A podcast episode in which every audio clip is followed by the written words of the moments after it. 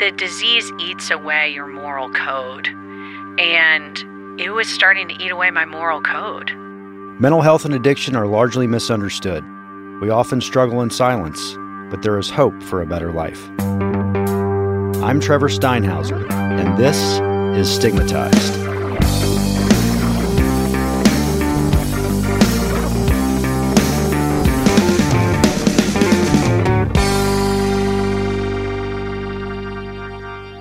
Okay, today I am sitting across from a relentless, positive, independent, strong woman. I love that you said that. Sarah Brown, thank you for joining me today. Thank you for having me. You've been through the struggle. Yeah. You've still going through the struggle. No doubt. But had loss, disappointment, but you've now turned that around and are inspiring thousands of people, and myself included, and I'll tell you why later. But yeah, I'm so excited to talk to you. I'm so happy to be here. So let's turn back the clock and just talk about, you know, where you're from, mm-hmm. and then just how things were on the way up. Oh, I like that, how things were on the way up. So I'm from Cincinnati, grew up in Mount Lookout, middle child of three, so definitely the peacemaker. Older sister, younger brother. My parents were older, so when they had us, they had me at 40 and my brother at 43 and my sister at 34. So they were a little bit older, which kind of changes the dynamic in the household. I think you have a more mature parent. You know what I mean? Oh, and yeah. They had like lived a life before they got married. So, but they also weren't interested in the things that didn't matter. You know, like they— In your life? In my life. They were interested in the thing. They had really strong values, like, you know, religion, family, you know, all the basic mm-hmm. important things were monumental to them. Happy and... That's a really good question. Yes, a ton of joy, but also hard times. So my dad was sober before my parents got married, but then he got sick with cancer when I was young. So... I want to say sixth grade. Really? Which are pretty formative years. Yeah. Absolutely. And he was the breadwinner, right? So three kids at home. My mom stayed at home. My dad worked. And so a lot of really great times, but I think we had really great times because we had to appreciate what we had because we didn't have a ton of time with him. How old was he when he got diagnosed? I want to say he was in his 50s. Early 50s? Yeah. Is that right? Shitty. I'm not good with timing, but around there. Yeah. But he was so positive. That's the thing. I mean, it was some heavy stuff, but he was super in touch with feelings, and you wouldn't have known that, but I think through his AA program that who's highly evolved. That sounds sort of strange, but he was really he had high emotional intelligence, I think is what I'm getting at. So that had to weigh on you, even at you know, I have a daughter that's in sixth grade, so that would be extremely tough. Did that start any mental challenges as far as emotional? That's a better word, emotional kind of struggle. No, I don't think it really did. Probably because my sister, it did not spark. She is a recovering alcoholic, and her drinking kind of came out around that time. And she was young. She was in her teenage years, and I shouldn't probably tell her story, but sure, she'd be fine with me telling it. But she was really young. She got sober at 18. She got sober the first time at 15 and then relapsed for a little bit and then got sober again. So that's crazy. Yeah. So the family focus was on her health and getting better. And that was probably more traumatic for me than my dad getting sick. It was really hard. So the family focus, even with him being sick, was your sister? Yeah. Wow. Yeah. Did he ever have a talk with you about about alcoholism and genetics and all that kind of? That's not true. Yeah, that everybody was educated in my family around your father has the disease, it's genetic, your grandfather on both sides had it, so you need to be aware of it. So a lot of education around alcoholism for sure. My sister, and she's lucky, she got to have more of those one-on-one talks with him because she got sober when he was still living, which is amazing. I didn't ever have that. I never got that. Right. She saw him and had a different relationship with him. For me, he was just dad. For him, for her, he was a human. Yeah. And a good soul. He was a really good soul. Unbelievable. I say this a lot, but the genetic part of this amazes me. It's real. I mean, how, you know, it, both sides, and it just bounces down and it somehow creeps in. Yeah. Now. And I think it's our responsibility to stop that generational bleed almost. And I do think my parents did a great job of, I mean, all three of us are sober. And that's because of them educating. It's crazy. Yeah. I lost my dad at 60. He was 63. I didn't know he was so young too. But I was much older. I was 28 when he passed. Yeah. So how old were you when he passed away? 23. Okay. Yeah. Yeah. It's such a shitty, terrible thing. So as things got, high school, and when did it creep its ugly head? So high school was a typical high school experience. Yes, we drank and smoked pot. I didn't do any drugs. I maybe smoked pot a couple times. It was mostly drinking and cigarettes. And then, and it wasn't an issue at all. And I can remember having conversations with my parents about it, because I would always be worried, oh my God, do I have it, kind of thing. And so I think because I was hyper aware of it, they didn't think that I had a problem. So high school happened. College, I drank more than most. Ironically, one of my roommates, she and I are both sober, and we were the two that drank a lot. And I think that's such a hard time because everybody's binging. Yeah, everybody was binging. And looking back, I think I definitely had the allergy for sure. Yeah. And I was probably drinking 2 to 1 of what my friends were drinking, but it's hard to tell because everybody's fucked up. Totally. Out of your mind. You want to know what's so funny too is that I had a allergy to yeast. And so I went on this non-yeast diet, and my mom sent me away to college with a bottle of vodka versus drinking beer. Wow. Yeah. Because we just didn't, I presented very normally. Is your mother in recovery? Or was she? No. No, okay. No. So she didn't know she was giving you a Molotov cocktail. No. To go to college. Is that great? Yeah.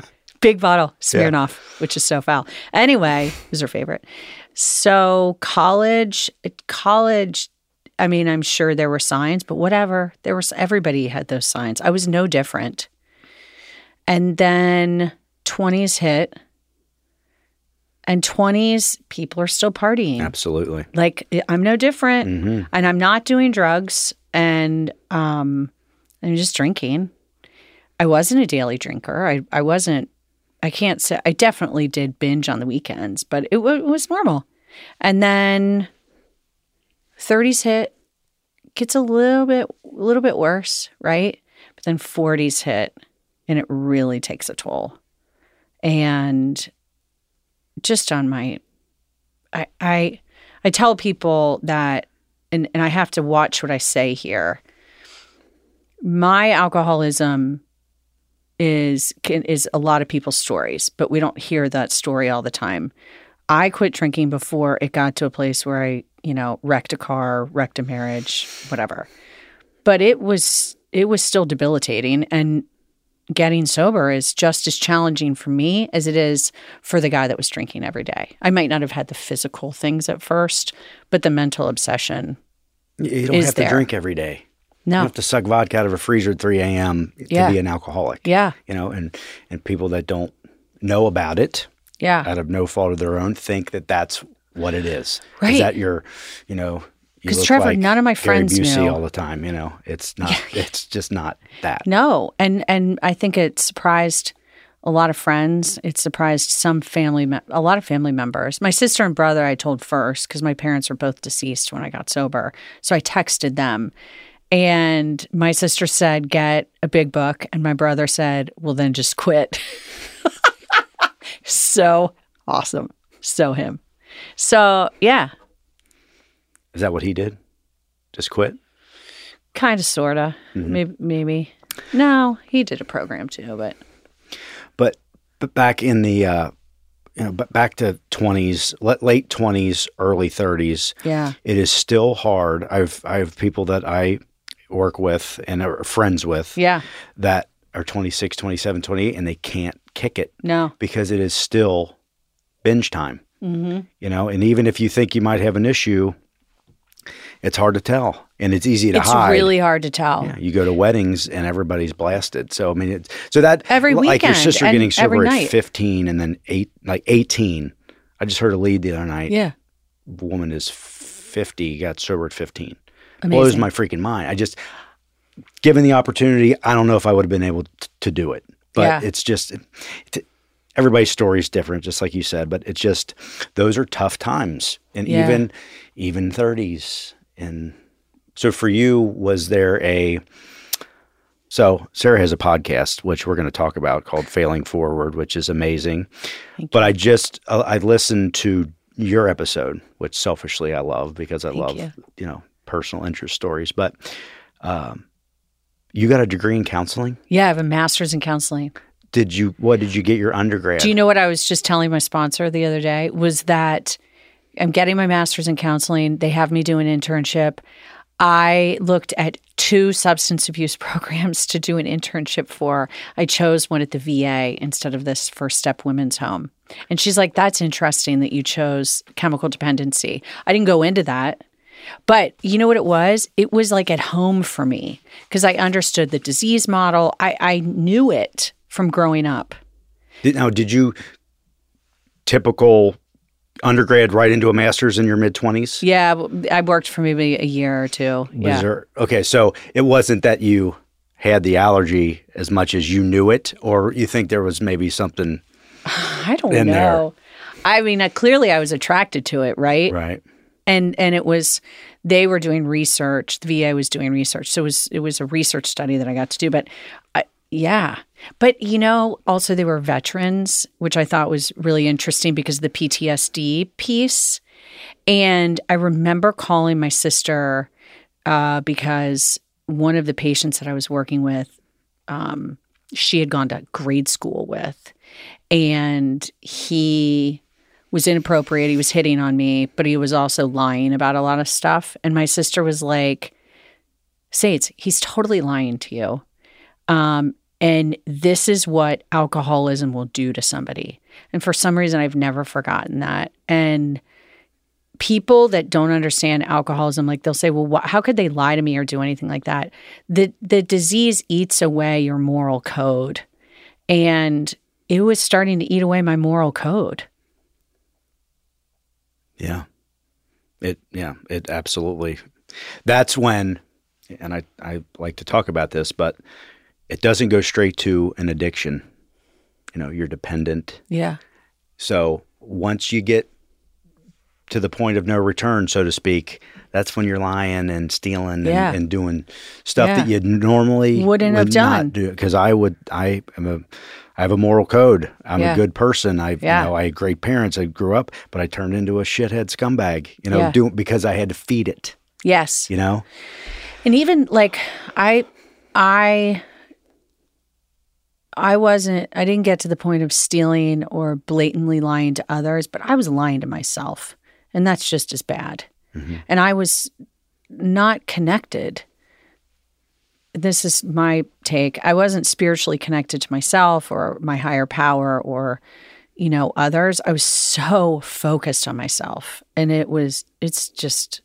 and I still have to work on that. Any self-esteem issues? My God, yes. Throughout. Oh, my God. Which is kind of a common thread with a lot of us. Huge in high school and in grade school. Not pretty enough, not skinny enough, mm-hmm. not smart enough. I was funny and I could make a friend, right? But not very high self-esteem. And you know what is interesting, Trevor, and this is something that I learned this week, is that even at 46, there are times where I still want to fit in.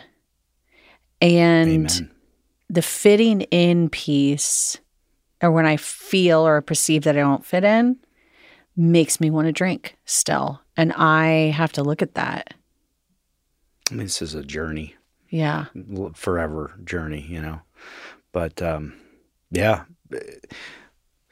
I had the same thing. Very inadequate and felt I was just a misfit, you know. Yeah. But girls are mean.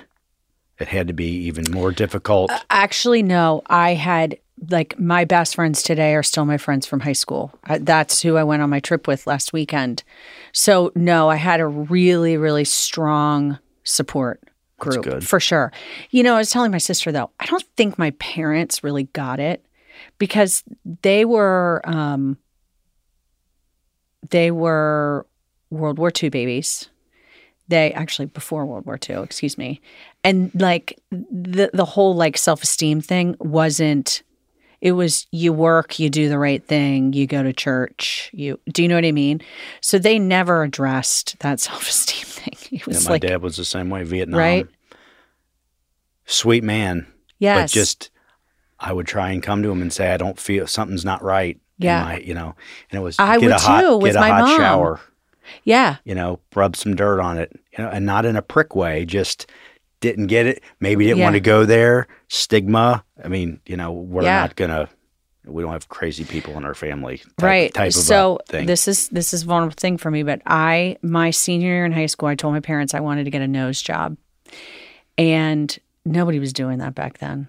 And it was like my cousin had gotten one. So my parents kind of knew, but my mom literally thought I was sinning because I was changing something God had created. Hmm. And I paid for it with I inherited a small amount of money from a great aunt that passed away, and I paid for it.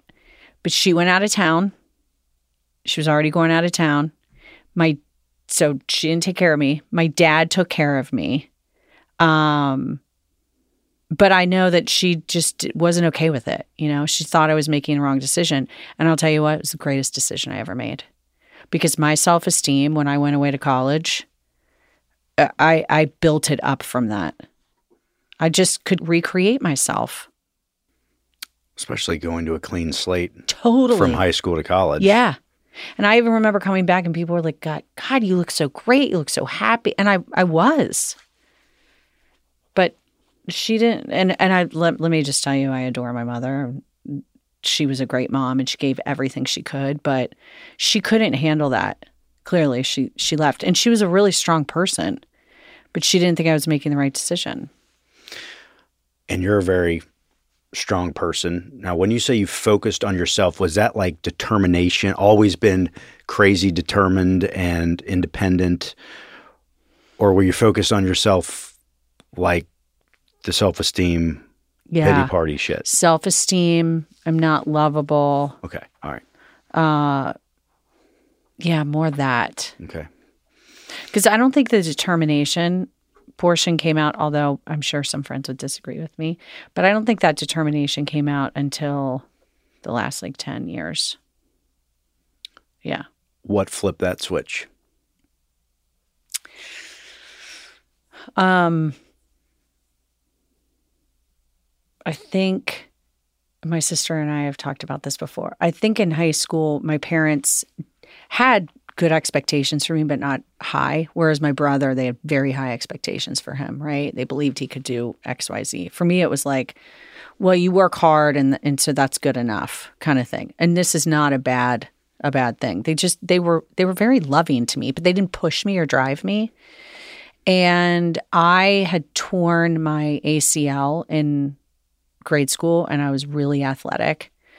So in the sixth grade, when it was torn, back then you couldn't get ACL surgery and then go play sports again. So I had to wait 3 years. Oh, shit. Yeah. And to have a very active young girl who has a lot of self-esteem from soccer and softball, every sport. Right. And then to not have that. And then in high school, I think I was just so focused on like fitting in that I didn't give myself higher expectations or goals. And then... Same way. Is it the same way? I mean, not injury, but mine was marijuana. Oh. I mean, it's heavy pot smoking. Yeah. Which led to... And I didn't have to... Laziness. And I didn't have to do shit for myself ever. No, I had to do shit for myself. Grew up in a wealthy family, and... I mean, I didn't... My ass wasn't... It got powdered pretty good, but it... You know, I just... Again, not pushing... be a good person, that kind of stuff. But I was the baby too. And I played that card hard. Right. But I didn't ever have to do anything. Never worked in high school, worked in the summers in high school, summers in college. At a family business where I could take naps in the attic. Which I did. But no, so I mean, it just same two different ways of getting there. Yeah. But underachieving and not pushing. Underachieving. Yes. Well, I would just say I was just like semi-achieving. I wasn't underachieving. Like I got B's in high school. I there was no one saying you can be more. And then when I hit my 20s, I was like, I can be more. Why am I not... Like, the world is my oyster. I was probably 30s, actually. But, yeah. And I think it was other people saying that. And then finally believing it myself. And then, so back to this. Was it social work? Or, like, was there a counseling master's back then? Or was it social work? It's counseling master's, yeah. Okay. Clinical counseling. What made you not want to do that as a career? Yeah, so I did it. So you did do it. So I got my master's, and then I worked. I had a couple internships. One was adolescent therapy, outpatient. And I got really attached to this young boy who was raped and molested by an uncle. And I was devastated from that and just was heartbroken. I mean, I would drop this kid off at his house after therapy, so I just thought I cannot do this. So I went and worked for juvenile court for the detention facility, 2020, it's called here, and that's the address. That's why it's called that. But it's a juvenile detention facility. And I loved the concept. Abnormal psychology I was really interested in. Yeah. And so corrections was fascinating to me. And it was a little edgy and everything. So I worked there, and we managed all the kids who were either suicidal or who had mental illness. And this is the early 2000s. So people are starting to come in and getting incarcerated, not because, they're having behavioral issues or what, but because they've got some mental health stuff. And I loved that work, but there was nowhere for me to grow there. And frankly, I wanted to start making more money. I was kind of like, You don't make squat. No. That's for sure. I was like, I've done my service work for the world, and now I want to do more. And so executive coaching and training and development and were the connection. And this is simultaneous with this determination kind of upswing. Yes. I didn't even think about that. Which is really cool. You're exactly right, because I remember thinking, I want to make more money, and I'm going to ask for that.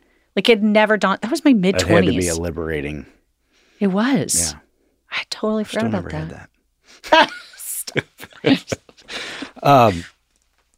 No, that's – okay, so – God, that's really good. I never – Yeah, I mean, that's, I don't know, that had to also do wonders for going there and asking and getting and starting, you know, basically started from, you know, a career from nothing as far as like corporate America type stuff. Yeah. No. And then I moved into, I went into healthcare and did training and development. And which you still do. No, I just moved out of that. Yeah. You did? I did. So God, I'm way off, man. No, sorry, no. I mean, this is in the last 2 months. So again, one of those things where I'm like, okay, I've hit my threshold. I want to do something different. And I said to my manager, hey, I'd really like to move into the operations side, into sales side. And they were like, well, we like what you've been doing. So they created a position for me. And so I'm heading up sales enablement, which is kind of what I did, but it's like, how do you make our producers more productive? But it's another phase where I had to kind of say, you know what, I do have talents and gifts, and I want to add value to this company and help grow it. And where I am right now, I've kind of hit a ceiling, and I want to do more. And so got to ask for it. Congratulations. Yeah, absolutely. Okay, so you're married. Yeah. In your 20s? 30s? No. Got married at 32. Okay. Yep. And then let's talk about the business that you started. Balloon. That one. Which, first of all, can you explain that to all of us? I as you talked about it with Jamie, it was, I still didn't get. There are blow dry bars, which is where women go get their hair washed and styled. It's kind of like a nail salon, but you just get a blowout. And the purpose of it is your hair the blowout will last longer than if you did it yourself. It's hard to blow out your own hair, especially if you've thick hair. So, and actually thin too, because it's hard. What do you think it would do for me? Well, you might come in for a hot towel and get your beard. Yeah, you would need some nuclear kind of shaved. Yeah. So. There's a new business here. I'd gone to one out west, and this determination thing, somebody said to me, why don't we have one in Cincinnati? And I was like, why don't we? And it was awesome. And then it wasn't awesome. Okay, so let's go through it. Yeah. It's a new idea. It's a totally new brand category for the city. Like, nobody was doing it yet. Maybe one or two, but not really. And it's – so you have to create a habit around something, right? Like, women get their nails done. People work out, go to yoga. You know what I mean? They create a habit around it. And we didn't have enough capital to keep it open so that people could build a habit.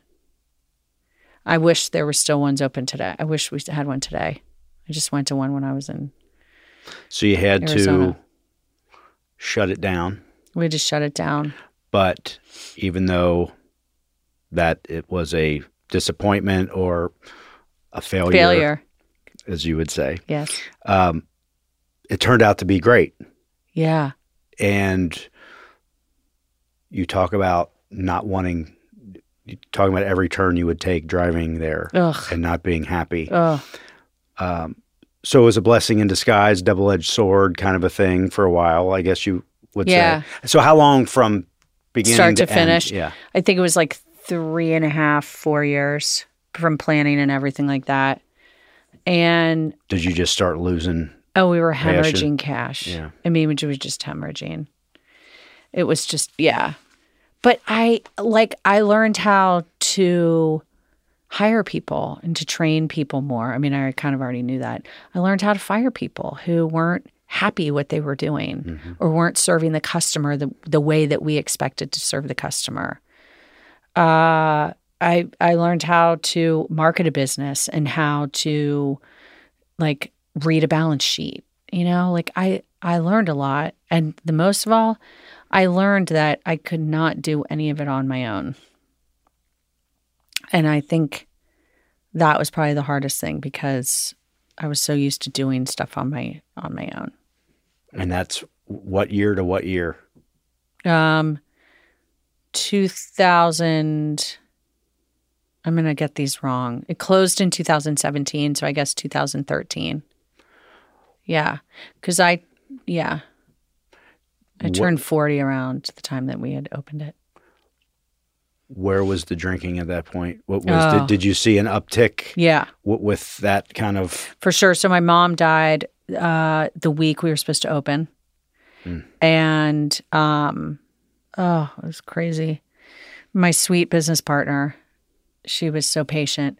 The day my mom, the morning after my mom died, like literally my siblings were helping us like move into Balloon, while my sister is at the funeral home. Like my brother and brother-in-law and Dave were all helping us move into Balloon. It was crazy. And trying to grieve. And right, what does that even mean? I know. Like seriously. Yeah, I know. There was little to no grieving. There was drinking. And there was working. So were you just going to happy hours more often, staying longer? Were you doing it underneath the cover of night by yourself or anything like that? Not really. Probably more happy. I mean, we would do happy hours a lot, but I would say my weekends were more benders and just like really cutting loose on weekends. Right. And then I did start to do. I remember the Oscars were out, and I got hammered by myself watching the Oscars, and like was texting and talking to friends. And I know one of my friends knew that I was drunk, and I'm sure she was like, "What are you doing?" Because I was totally by myself. So that was an uptick, yeah. Right. So what was the what did it? What was the straw that broke the camel's back, or whatever kind of pun you want to? Yeah, use? I was. I would get volatile when I drank, and Dave, my husband, as he says, didn't know who he was going to get at the end of the night. And I was mostly, I knew, I mean, when I would go out, I'd be pissed off before I went out, and then I'd drink to make myself not be pissed off, but I was really pissed off. And so it would just come out later in the night, and I would just get mean, like really mean. So, I had noticed that my anxiety was getting worse, and I was like telling Dave and friends, like, I'm not going to drink because my anxiety is getting worse, so I'm just cutting it off. I'm moderating it, and I just couldn't do – moderating it was awful. To me, moderating – I understand it. Yeah, it's worse than just quitting. It's the worst. And I was just like – I mean, you know the feeling. You're just out of your skin. You're – It's disgusting. A wreck. Yes. And so we went to the country club for dinner. I had a really cold martini. And I remember going down and thinking, oh, God, life is just so good right now, which was a total lie. And everything was glimmering, right? And then that night, I call it a brownout because I didn't really have blackouts, but I had close to blackout. Like if you reminded me, I would remember. And I picked a fight with Dave. Not really sure what it was about. And then I kind of remember getting a little physical with him, which is not me. Oh, let me also say that when we would get into fights, I would write down in my phone why I was pissed off, why he was wrong and I was right, so that I could remember it the next day. Remember. Yeah.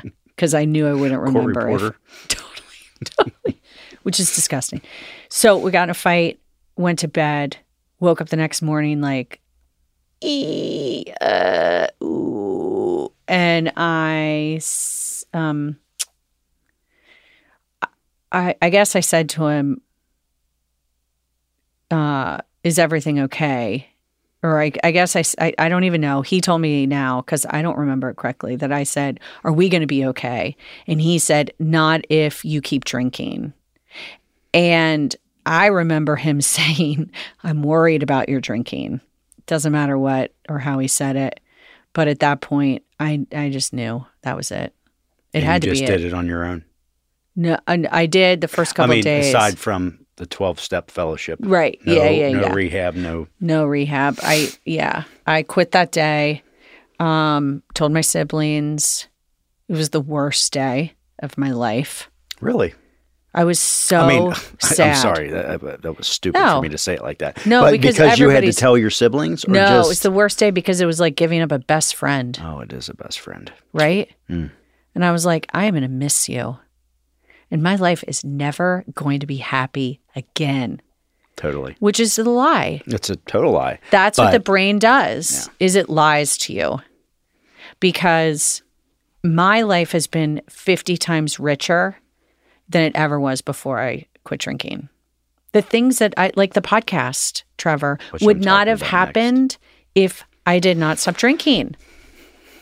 Okay, so. Work wouldn't be so great. My marriage wouldn't be so great. Yeah, and you turn the corner. But now, successful career, marriage is back on track, and the podcast, which I want to talk about again. Okay. Okay, so what... When was the bug in your ear? What? So I think this was a total God thing. I do not remember the bug. I remember having a conversation with Carolyn Michelli, who's my dear friend who works at Scripps, and I was telling her that I wanted to do something positive with the podcast. And I had a coach who was like, not with the podcast, positive about Blown. And my coach was like, you need to do something positive with this because you're just like pissed. So I was telling my friend that, I was telling Carolyn that, I was like, you know, I did this podcast like 10 years ago on women leaders, and I love podcasts. Maybe I should do one. And she was like, yes, you should. And she encouraged me, and it just, everything fell into place. Gwynn Sound, I knew Dan Cruthers. He was like, we'll record it. I was like, what? And then, I started going to AA meetings, and I started hearing these incredible speakers, and my first episode, my first guest was Tony Miller, who I literally met in a room. I didn't even know him when I invited him. I just met him 2 weeks ago. Yeah. For the first time. Yeah. Yeah. It was nuts. But it was a dude to meet for your, like, coming into that thing, you know? Yeah. Like, awesome. None of this I did on my own. Like, people are like, oh my God, this is amazing. Like, you're so good at it. I'm like, it's not me. But. It's not. But you can't. I mean, it was. I took it and ran with it, right. but it literally, it wasn't. It wasn't. Did you sit on the idea at all with, you know, I'm not going to be able to do it, and I'm talking about myself. Yeah. Was there any of that where you milled it around and am I going to be able to do this? Will I be good enough? Is it going to be successful? All the, you know, and I know you also talk about, you know, control freak and all over the place, which, you know, I'm the same way. Yeah. Was there any of that apprehension, or did you just say, screw it, let's do it? No, there was no apprehension on that because I literally had no preconceived notions around it. I wasn't attached to it at all. The work, changing jobs, because I switched jobs early in sobriety, and I really had to like take a pause and make sure that that was the right thing to do because I didn't want to be jumping around. You know how when people get sober, they kind of jump around and do a bunch of stuff. And I really had to make sure that that was right. But no, I didn't. Now, the podcast... Like, I still think the podcast can be even more, and I'm scared about different things for the podcast. Never mind getting guests on or anything like that. It's more growing it. Like, is it good enough? Do people like it? It's more of that. Okay, so let's just set the table. It's called Failing Forward. Oh, yes, it's called Failing Forward. And the idea behind it is, interviewing people, successful people, and what were some failures that launched them into success, and what have they learned? And it's currently Cincinnati-centric, so somebody that lived here or currently lives here. Yeah. And you're excellent as a host. Thank you. First of all, but you're interviewing. This whole podcast thing is crazy. Yeah. Because you ask people who don't really know you from Adam, and they say yes. I know. And they want to spread the word, but you're getting these people on who have their business titans, a lot of them, you know, that are very, very successful. Yeah. But you get them in your own very way. And Jamie said this, very not pushy. Thank and you. No agenda, but you get them to talk about failures besides business failures. And get vulnerable, which is what people need to hear, especially somebody that's struggling to make a career for themselves or anything. So, or somebody that's in a transition, you know, who maybe wants to switch jobs or wants to try something new or is in a crisis themselves. And I want to always keep the purpose of it, which is to inspire others to either make a change or to do something differently. And I don't ever want to lose that piece of it. Do you feel like you could, or it was ever going that way? No, I don't. I just don't want to ever lose. Be true to yourself. Yeah. Yeah. That has to always be my guiding star. Even if that might, I don't know, sacrifice guests or, you know, in mine, I do a lot of professionals as well as, you know, stories with people that have been through the struggle. Yeah. And, you know, I'm always going to do that, even though, you know, it might not be as exciting to have somebody on every week, but education and awareness is huge. Yeah. And I know that's the same for you, but. Yeah, you're right. I don't want to sacrifice the mission or purpose for clickbait, you know, or for a showy story or when, you know, advertisers and sponsorships come, which they will. And you said, and I'm this exact same way, is I will not, even if it's $1 million, if it's somebody that I don't believe in, I will not do it. And totally. And you're the same way, which is, and that's big. Yeah. But when the rubber meets the road, that's where we really got to stick to our guns and say, hey, I'm not going to take something if it doesn't align with my values and things like that. So. Yeah. So you release every other week. We release every other Thursday. Yes. And how many do you have done, recorded and released? We have 50, maybe 54. I think. Yeah, because your story was the 50th. 50. Which is such a cool idea. Never an idea, just happened. Like the person that does marketing and social media for me, she's like, "We should probably make yours the 50th because it's coming up." I'm like, "Oh my god, okay, great." I wasn't like, okay, great. I was actually like, I don't want to put it out. Did you ever think even starting it that should I do mine? Where should I do mine? Should it be my first or? Yeah, no, I was never even planning on doing mine. And then I just kept getting, this is where it's good to listen to your listeners because they were like, you know, it'd be really good if you shared your story. So that's know who you that was why. Yeah. You know, and then seeing you get vulnerable and talk about your stuff. Mm-hmm. It was hard. Absolutely. I was nervous. I did the same thing, but it's. Who interviewed you on here? My friend, Erin. I worked with her. Okay. Yeah. On here. Yeah. Nice. And it was a random number. I think it was our 18th or something, but I came in here and recorded by myself, Bart and I was here and I just told my story to a microphone. Oh my God. That's so hard. But then a friend of mine said, nope, you got to do it like you do it. You got to have somebody interview you. You got to scrap that because you got to do what you do and be true to the show. It. Yes. And I don't want to, you know, who am I to just tell my story? But I didn't know. I knew I needed to do it. But at that time I said, you know, maybe I just come in and tell my story. I mean, but I'm so glad I did it that way. Yeah. Felt much more natural with a person that, great interviewer and very inquisitive, knows me. Right. And I didn't even know who I was going to have do it either. Like that just sort of came about. He did a really great job. It was really great. He did a great job. But yeah. So where do you see this going? Yeah. I mean, are you in it to win it? Yeah. Oh, I'm never going anywhere. No, I just want to keep putting out great stories, again, that inspire people to make a change. And I am working on – somebody had given me – I think Rob McDonald maybe told me about Fail Fest, which were in different cities. And it was probably like 5 years ago. And that's kind of been in the back of my brain. So what I'm hopefully working on is a women's retreat called Authenticamp. So that, you can... is that a Sarah Brownism?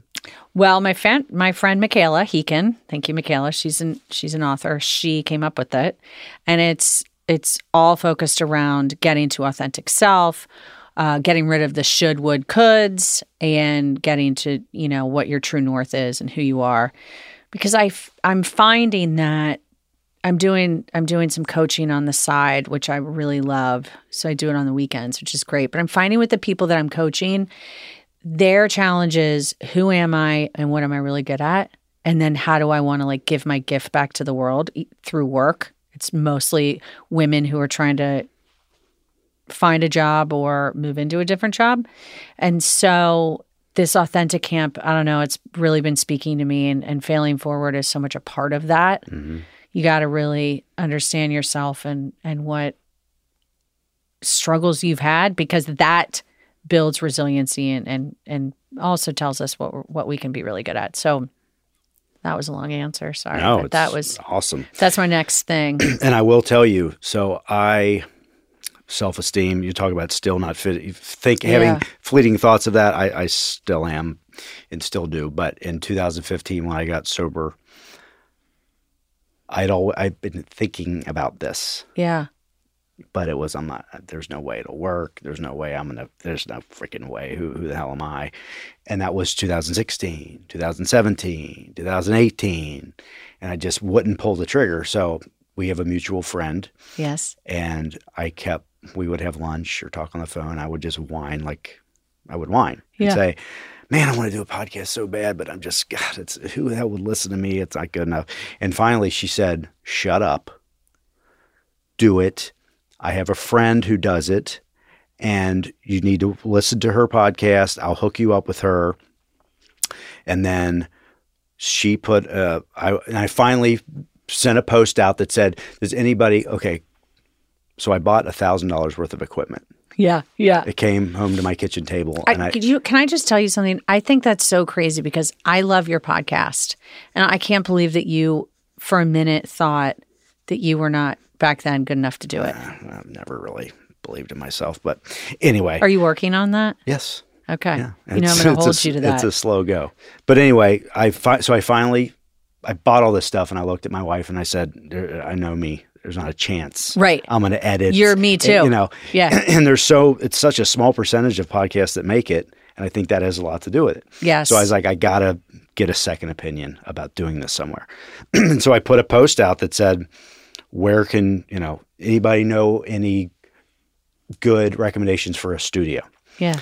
And then Christina put out Sarah Brown, what are your thoughts? And you put Gwynn Sound, all day. And so I called him, I think a day or two later, and came, and the rest is history. But you were my model. So I listened to the show and the music and the intro. I'm like, yes. Yeah. So it was sort of serendipitous. And then, so that was my kind of my guiding light of, and kicked my butt into the studio and did it. And, it's satisfying.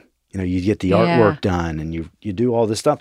And even though you had help, you do it yourself. Right. You build it, and it's tough. It's not easy. So you look back and you're like, man, it's happening. I know. So it's, I have you to thank for a lot of my getting off my butt and doing it. So, and I know you help thousands of people, and I'm sure you get feedback as such. So we get some pretty good feedback, but again, I know I do the action part. I do the work, right? But it's not a me thing. It's really it's a higher power thing, a God thing, whatever you want to call it. Because every one of those stories that I have, and this, it's the same with your show. You don't know exactly what they're going to talk about when they get on that show. And then when they come on, they share the message they're supposed to share. And we cannot produce that, right? No. You just open to it. Right. And I think that's I think with my sobriety, it happened because I was open to it. It couldn't have happened a year before, or a day before, or an hour before. That was the moment in time that I was open to it. And I think it's the struggles that we have and the experiences that God creates so that we are open. I saw there was a guy that came in. I went to a 6 a.m. meeting this morning, and one man had 40 years and one man had 1 year. And the guy that had 1 year, because I was there when he first came in, where he was when he came in like the first day and where he is today at 1 year is like night and day. And I said to him, like, you are like a flower that whose bloom has opened up, or a star that's shining bright, because when he came in, he was not shining bright. And it was because it was the right time. And it's the hardest thing that you ever do. Yeah. For somebody that goes through it. And yeah. So the 1 year's, the 1 day, I mean, they get bigger cheers than coins for 25, 30. Yeah. You know, it's so those the rooms and the support groups and stuff, you can't do it without it. But no. Well, I really value your friendship. Ditto. And I'm so glad. Coming off a week of heavy travel and stuff, you were gracious enough to come down and sit with me. And I can't wait for you to get on mine. Well, we got to book that tonight, man. Let's do it. Okay. Let's do it. Thanks. Thank you. Thanks for listening. I want to thank everyone that makes this show possible. Production by Gwynn Sound, artwork by Neltner Smallbatch, and photography by John Willis and Lindsay Steinhauser. Please subscribe, rate, and write a review. Visit our website for more information at stigmatizedpodcast.com.